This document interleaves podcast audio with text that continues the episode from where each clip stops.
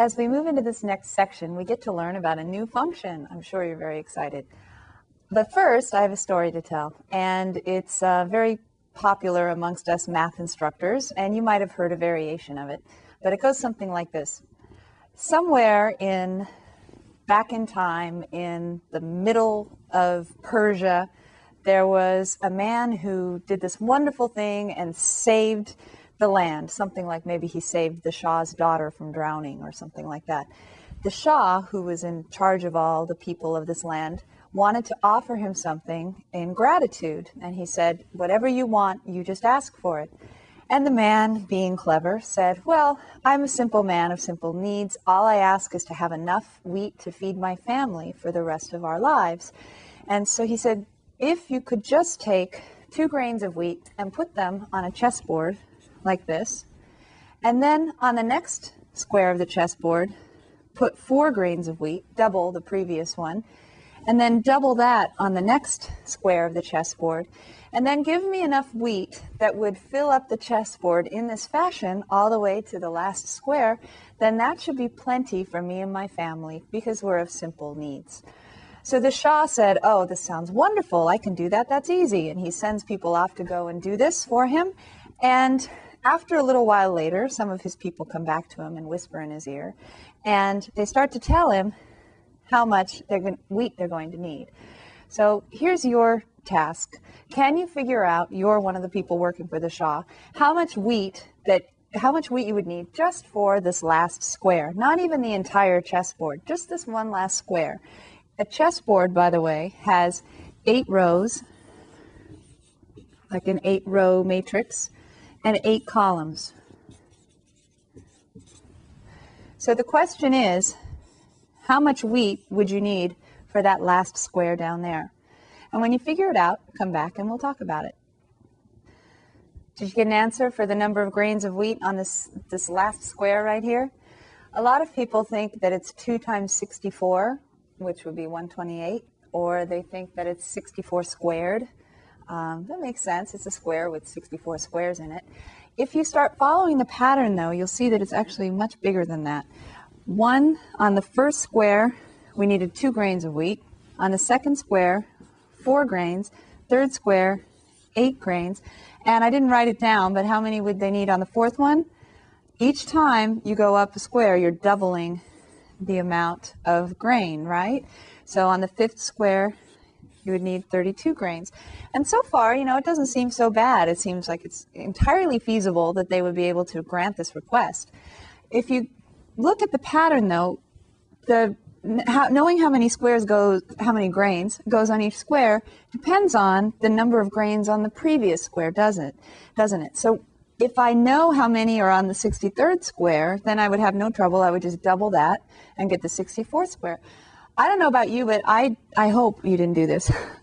I don't want to go through and multiply from the fifth square down to the 64th square. I don't want to do all that writing or even use my calculator for it. So I want a formula. So I need to figure out, is there a way to relate the number of the square to the number of grains of wheat? If you look here, the one, the first square corresponds to two grains of wheat.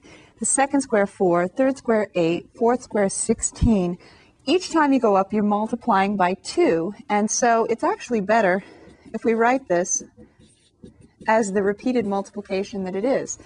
The previous 2 times 2 is right here, and then we double that. And then the previous 2 times 2 times 2 is here, and then we double that. So we actually have powers of 2, don't we? So we have 2 squared, 2 cubed, 2 to the fourth, 2 to the fifth. That's the first step in figuring out how many would go on the 64 square.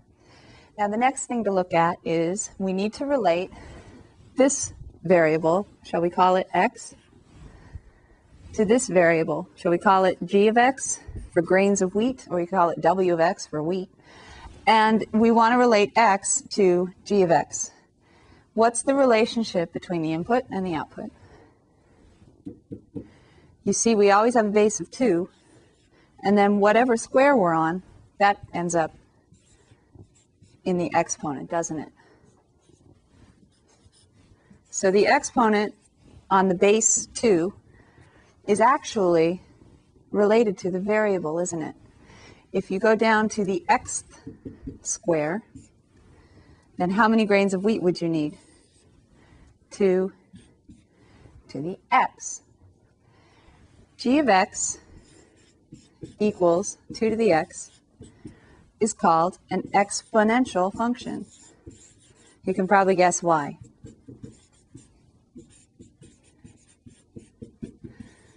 It's called exponential because the variable is in the exponent.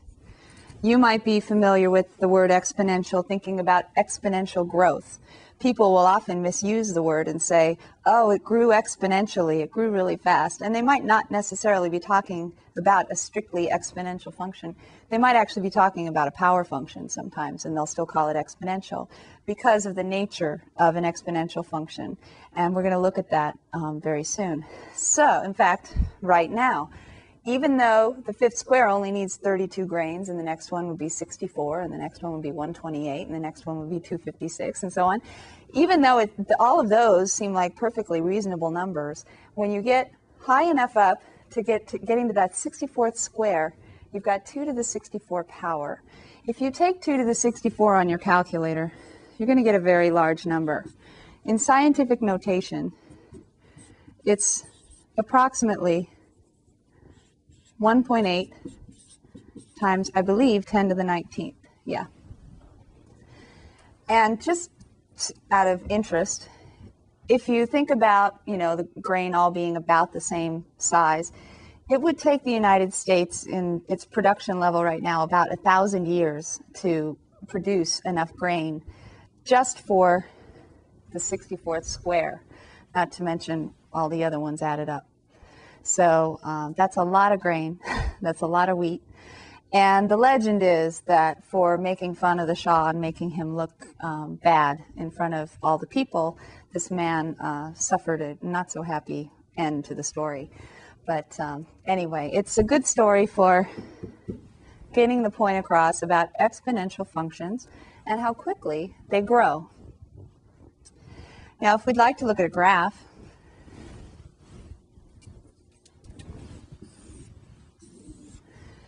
when we had one square, the output was two grains of wheat. And on the second square, the output was four grains. On the third square, we're up to eight. On the fourth square, way up to 16. And what about the zeroth square?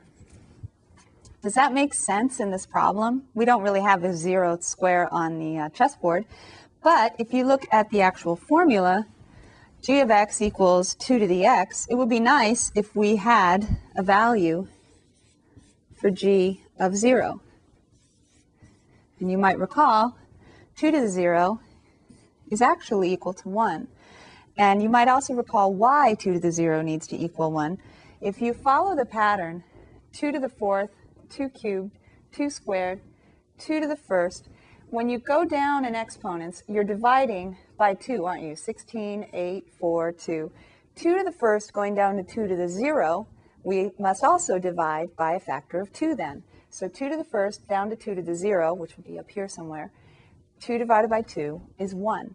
So that's why 2 to the 0 needs to equal 1. And that's why this exponential graph has a y-intercept 0, comma 1. Now we can also, hopefully, right, we'd like to be able to think about negative values for our x's whenever possible as well. So we could also ask about g of negative 1.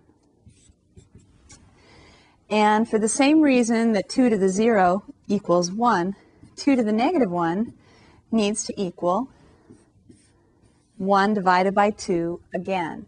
So if you think about the pattern, you have 2 squared is 4, 2 cubed is 8, 2 to the first is 2, 2 to the 0 needs to be 2 divided by 2, which is 1.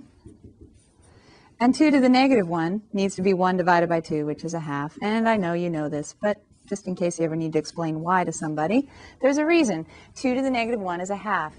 2 to the negative 2 would be g of negative 2 And the negative exponent means 1 over, and then the 2 squared gives us 4. So we have 1 fourth. So I'm just building some more points for my graph. When x is negative 1, y is, is positive a half. And when x is negative 2, y is positive a quarter. And can this function ever be negative? Let me write it up again. g of x equals 2 to the x. Can the outputs of this function ever be negative? For that matter, can the outputs of this function ever be 0?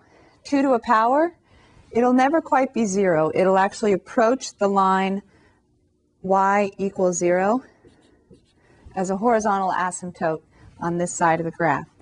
So the graph actually comes down like this and just kind of hugs the x-axis and then goes up exponentially, meaning really fast, to the left. Now, technically, exponentially means you've got some base with a variable in the exponent.